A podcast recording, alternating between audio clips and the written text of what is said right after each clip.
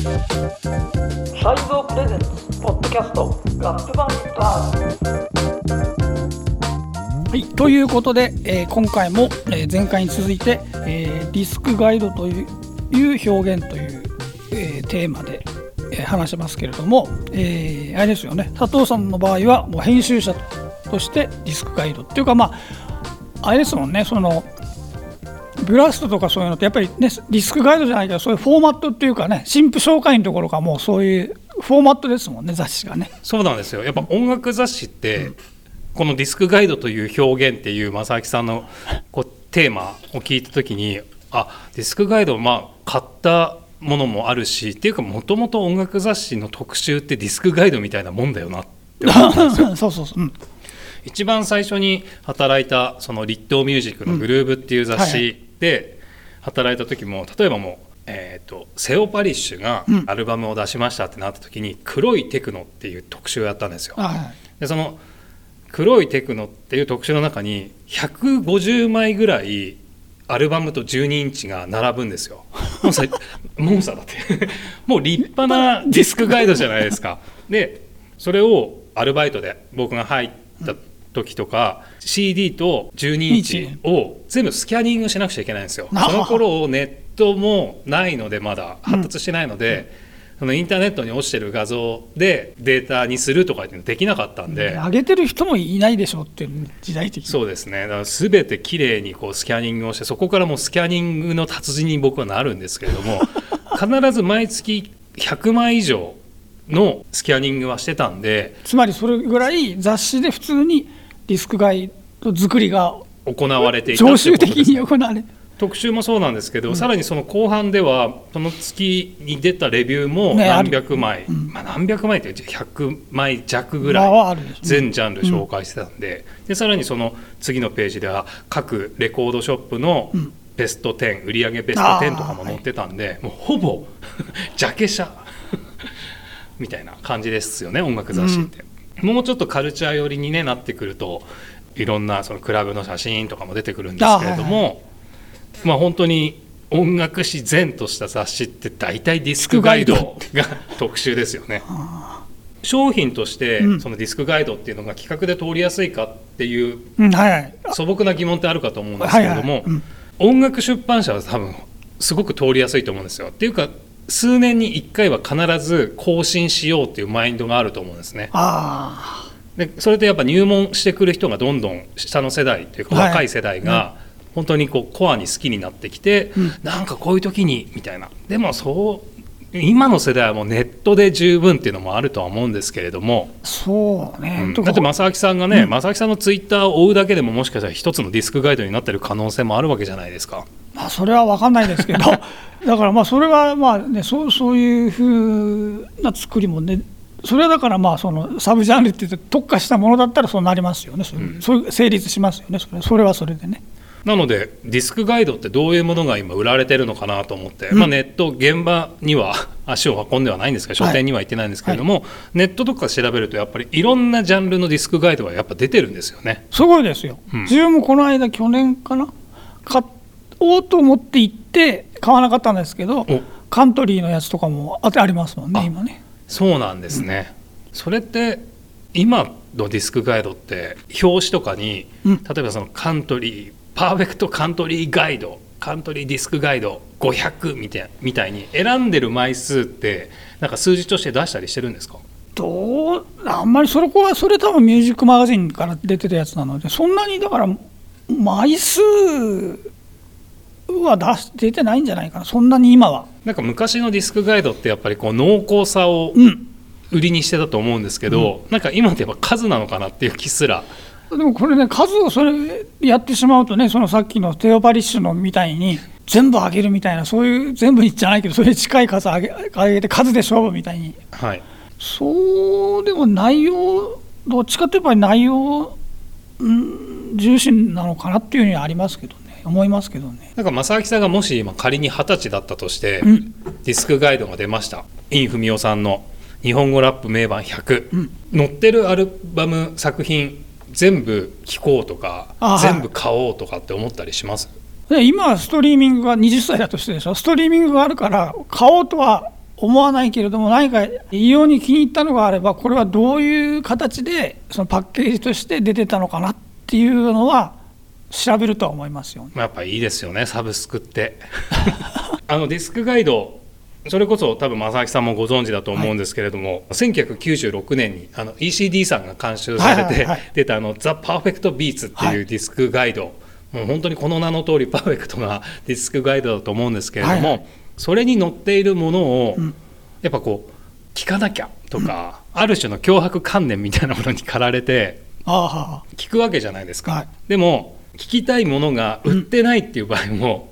あったわけで。ああそうあの頃だったらね。そうなんですよ。だからあとものすごい値段で売られたりとかっていう、ね、そうですね。そういうことを考えると本当に今のサブスク時代はディスクガイドにすごいありがたい環境だなと思いますよね。そうですよね。だからそそれなので、まあ、自由が利くっていうのもあれなんですけれどもさらにだから冒険ディスクガイドを紙でわざわざ出す場合にはフィジカルで売ってないものとかのをその紙の雑誌で 紹介とかっていうのも面白いかなっていうふうには思ってますけどね。なんか最近のディスクガイドって版を紹介して、はい、そこからのシングルカットを紹介してるなんか注釈みたいなのがあるんですけどそこに QR コード載せてて、はい、でそれ読み込むとその楽曲の YouTube のオフィシャルに飛ぶとかっていうやつやってるじゃないですか、そこまでするの？って 思っちゃったんですけどね。ああそこまであのえ親切で丁寧っていう丁寧で。気になったら多分 YouTube の検索窓にそのまま打つと思うんですよ、うん、ああだからそれは昔はそのパーフェクトビーツに載ってるものとか、はい、どんなに探しても見つからないものがあった時代とは違うぞってことですね。まあ、まあ、そうそういうそういう気持ちでもないんですけど、はい、いやそこまでしてあげると、うん、なんかもう本当になんかこう能動的になれないんじゃないかなおんぶに抱っこすぎちゃうっていう。うんディスクガイドが優しくなるのは全然問題はないとは思うんですけど、うん、もちろん新しくねこう参入してくるリスナーがいるので、うん、優しくなるのは全然いいんですけど優しくなりすぎるのもどうなのかなっていうのはすごい感じますよね。そうですよね。たまに厳しいディスクガイドとか読みたくなりますもんだから。なんか無意識なのかもしれないですけどやったらなんかこうたった300文字なのにマウント取ってくる人も いるわけじゃないですかあ全然いていいんじゃないですか、うん、それはそれで、うん、今ここの原稿を読んでいる君この原この名盤を知らずにこのディスクガイドを読んでるってことはまだまだのアマチュアと見たみたいなところで。でもそれ字数もったいないよね100文字ぐらいそれで使ってるんですよ。それはダメな例でしょ、うん、それはそういう人はだから自分で単調で自分の名前出してディスクガイドそういう書き方をしたい人だったら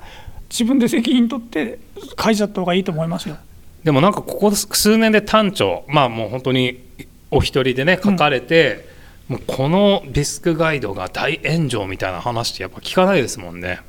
そうですよね確かにね。こう皆さんこう心が寛大になったんだなっていう風な感じなのかもしくはあまりそのディスクガイド自体が、まあ、あまり多くの人に内容が届いていないかっていう可能性もあるってことですよね。抜粋されてねあの知られてる部分とかあるのかもしれないですけれど要するにあの、ね、あそうかインターネットとかでもそういうリスクガイド的なものがそれに要そこで足しちゃってるっていう足りてるっていうことで、うん、その書物というか本の形のリスクガイドまではそこに行くことさえなかなかないけてないみたいなことですか、ね、うん、そうですね。なのでそれこそね今もうみんなスマホで生きてるのでデジタルディスクガイドとかって出てる可能性もあるってことですよね。そうですね。要はもうスワイプしていくだけでどんどん名盤が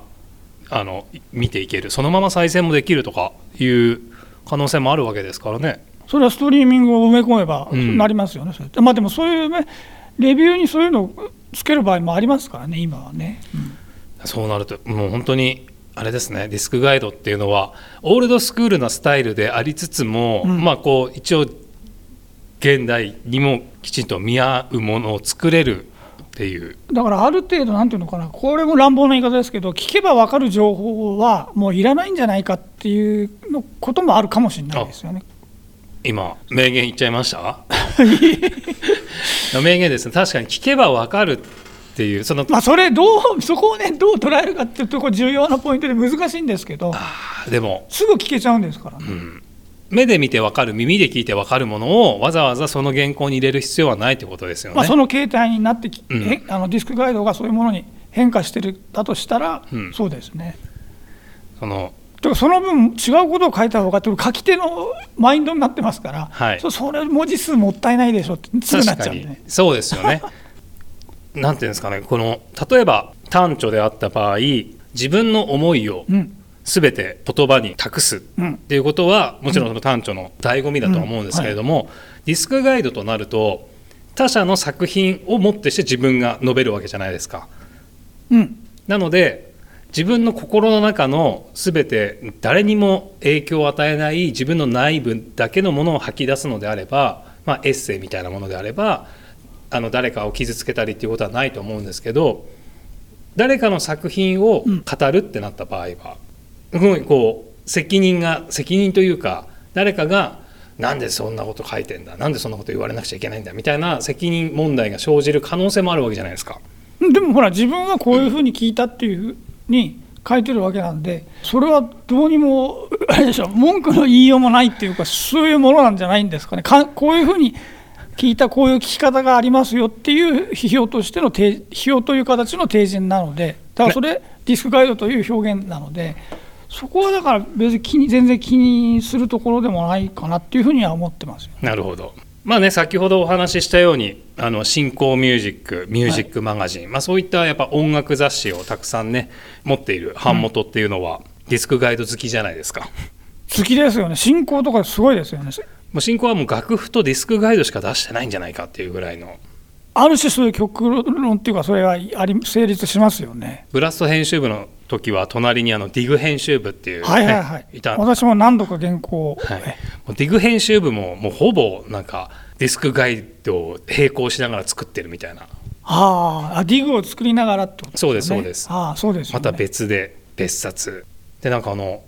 T シャツ本を作ってたこれはディスクガイド本じゃないんですけどあの T シャツ本？はい。いいですねそれはそれそうなんです。あのロックからもうポップもヒップホップもみたいな感じではい、でこういうノベルティとか販売されてた T シャツあるよっていう中で、うん、MOP の T シャツが載ってたんですけどモップって書いてありましたね。振り仮名に。あディグ編集部隣の編集部に聞いてくれたら読み方を教えたのにと思ったんですけどね。モップって書いてある。まあどうでもいい話なんですけれどもなんかその出版社がやっぱこうディスクガイド好きみたいなのがありますけど正木さんの中でこの人ディスクガイド好きだなっていうよくそのディスクガイドにライターとして参加されてるとか短調で結構書かれてるとか。あもうディスクガイド好きといえば自分のまあ、お世話になったというかその仕事でね。それはもう小渕さんですよ。あ小渕明さん、はい、はい、BMR の元編集長、はい、小渕さんはもうこれはあの何かの打ち合わせとか、えー、個人的に会った時にやっぱり2回か3回ぐらいディスクガイドが大好きっていう話は聞いた本人から直接聞いてますからね。好きなんですよっていうの自白されてるんですね。そう。自供。そうするとまたその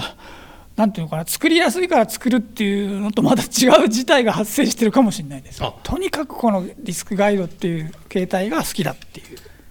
小渕さんはそうですよね。この数年だけでもそうなんですよ。ギャングスタラップディスクガイドとヒップホップディフィニティブ。そしてあれですよ。シティソウルがありますから。シティソウルも出されてましたね。すごいですね小渕さん。だシティソウルっていうのはどっちかっていうと独自の視点を持った、はい。ディスクガイドっていうことでこの2020年代風って今言っちゃいますけど、はい、そういう流れに乗ってるっていう乗ってるって言っちゃ変ですけど、はい、そういうスタイルのディスクガイドですよね。それは小渕さんが考えたシティソウルっていう枠の中のものを紹介していくわけなので、うん、いいですよね。その、うん。一時のフリーソウルみたいな、うん、その話当然なりますよ、ね、やっぱもう言ったもん勝ちみたいな。ありますよね。あそれはありますよその、うん、やっぱあのフリーソウルで橋本徹さんがもう一時代を築いた時の、はい、こうフリーソウル系ディスクガイド。あれも本だけじゃなくて、うん、フリーペーパーみたいなものを作ってもうレコードショップに置いてる人たちもいるぐらいでなんかすごいかったですよねあの時代のディスクガイドフェスみたいな。もう祭りお祭り状態、お祭りでしたよね。あれなんだろうな、そういう、今はそう、まあでもそ、そのレコードブームっていうのは本当かどうか知らないですけど、ブームですよ、もう、完全なる。だ当時はそういう、やっぱりね、レコードとかと、あと、あれ、ちょっと CD も入ってるんでしょうけど、そういうものと、物と、フィジカルなものと一体化したディスクガイドっていうことだったんでしょうね、今よりも全然もう。そうですね、うん、本当、ワンセットみたいな。あ乗ってたあれ買ったとか、うん、持ってる持ってないってどうしてもそっちに聞いた聞いて、えー、どういうものだったかってことよりもその所有してたりとか多分そっちの方が強かったのかなっていう気はちょっとしますよね。うんうん、あでもなんか今話してて昔の気持ちがすごい蘇ったんですけど、それこそあの前半でお話しした石 D さんのあのパーフェクトビーツに載っているものをやっぱ自分がこう受け止めるわけじゃないですか。はい。で聞いてかっこいいなって思った時に、もう我が物顔でもう昔から知ってましたよっていうマインドになってたなって、そのそれ大事でしょ。でもそれが大事でその面でいろんな現場に行ってたなってでなんかこうえ何それ？みたいな。え知らねえの？みたいな感じのやっぱ時代あったなってすごい思いました、うん、でもあれも今考えるとそのパーフェクトビーツでその、まあ、ビーツブレイクビーツとかへのすごい執念というか、はい、このネタは何とかっていうのが、だから96年でしたっけ、96年で、こうすごい情報量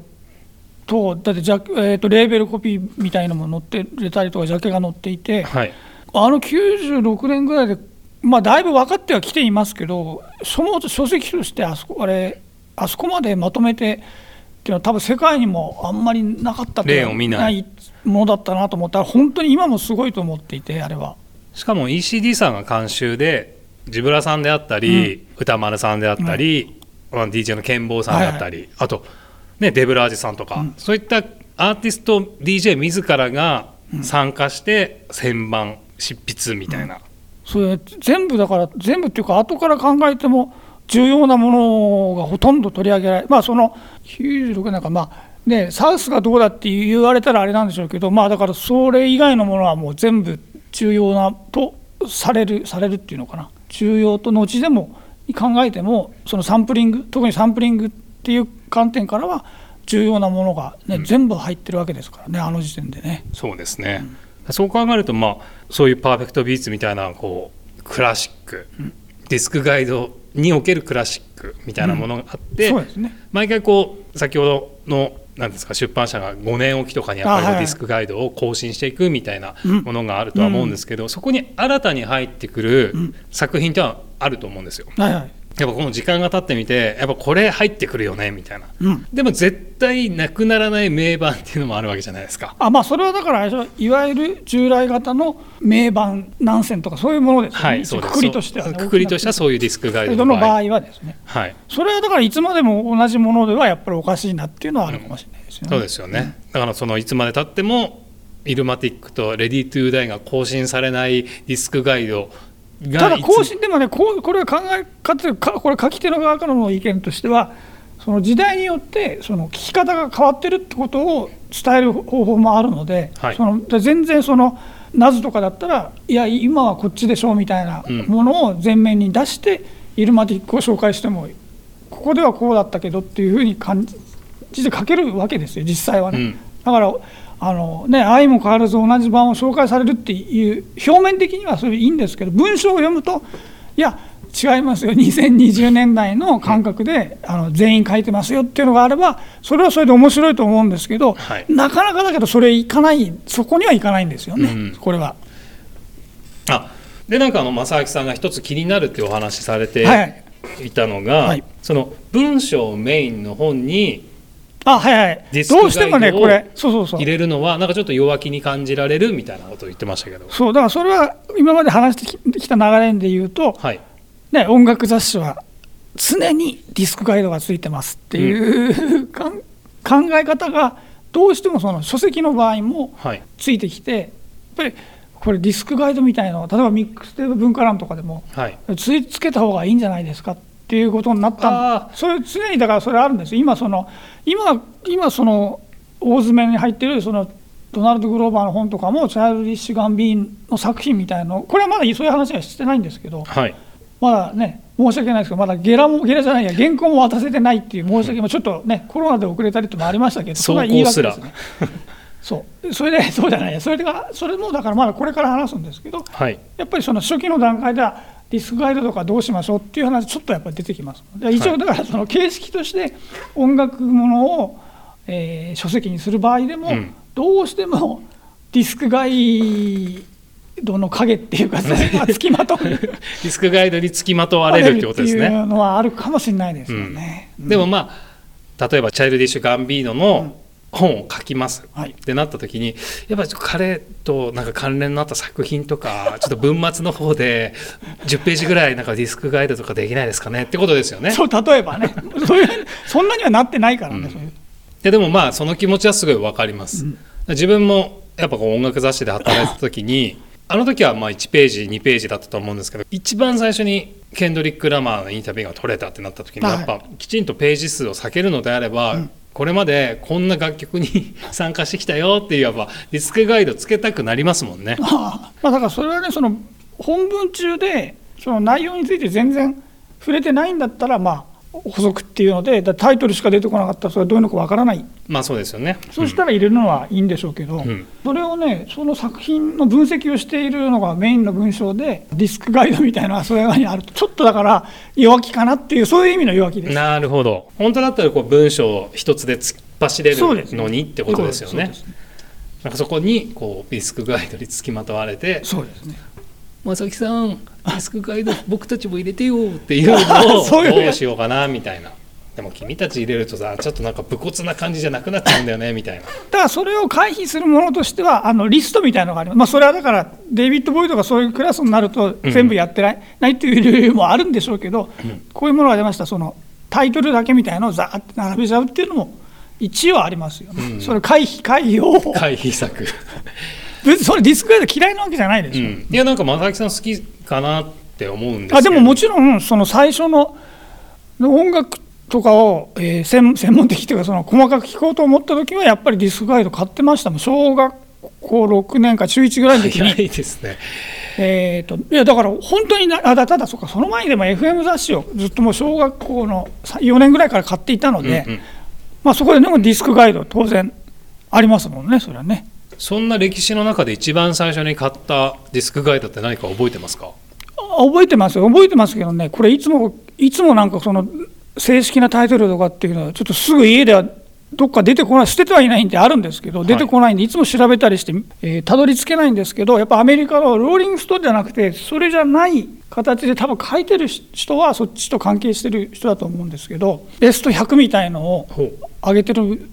本ですね。があったんですけどでそれってだから実際その作品についてはほとんど解説がないんですよ。書いてあっても小学生とか中学生が読むとほとんど意味がわからないわけなんですよ、うんうん、ただジャケットがバーンってそれその頃はもう古いのでまだ70年代末ですよ。なので1位はサージェント・ペッパーズなんですよビートルズの、はい、だったんですよ。でいろいろバディ・ホリーとかバン・モリソンとか上の方にあとオーティス・レディングとか上の方もいたんですけど、はい、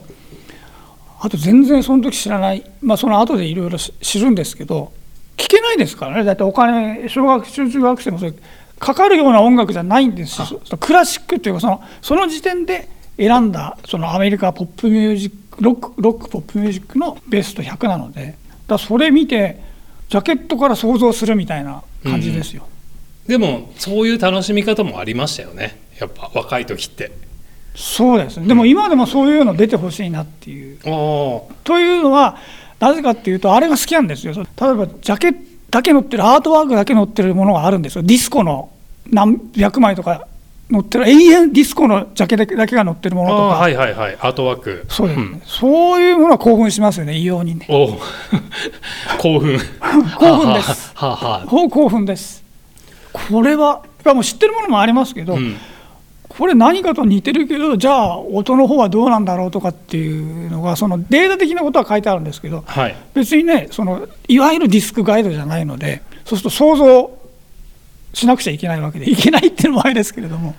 だから自分もタンブラーでは、えー、と毎日聞いたやつ聞いたやつっていうかその12曲しか聞けてませんけど今日だからリリースしたものをジャンル問わずに、はい、えー、どんどん上げてますけどね、リリーシュも含め、はいはい、だそうすると、ジャケット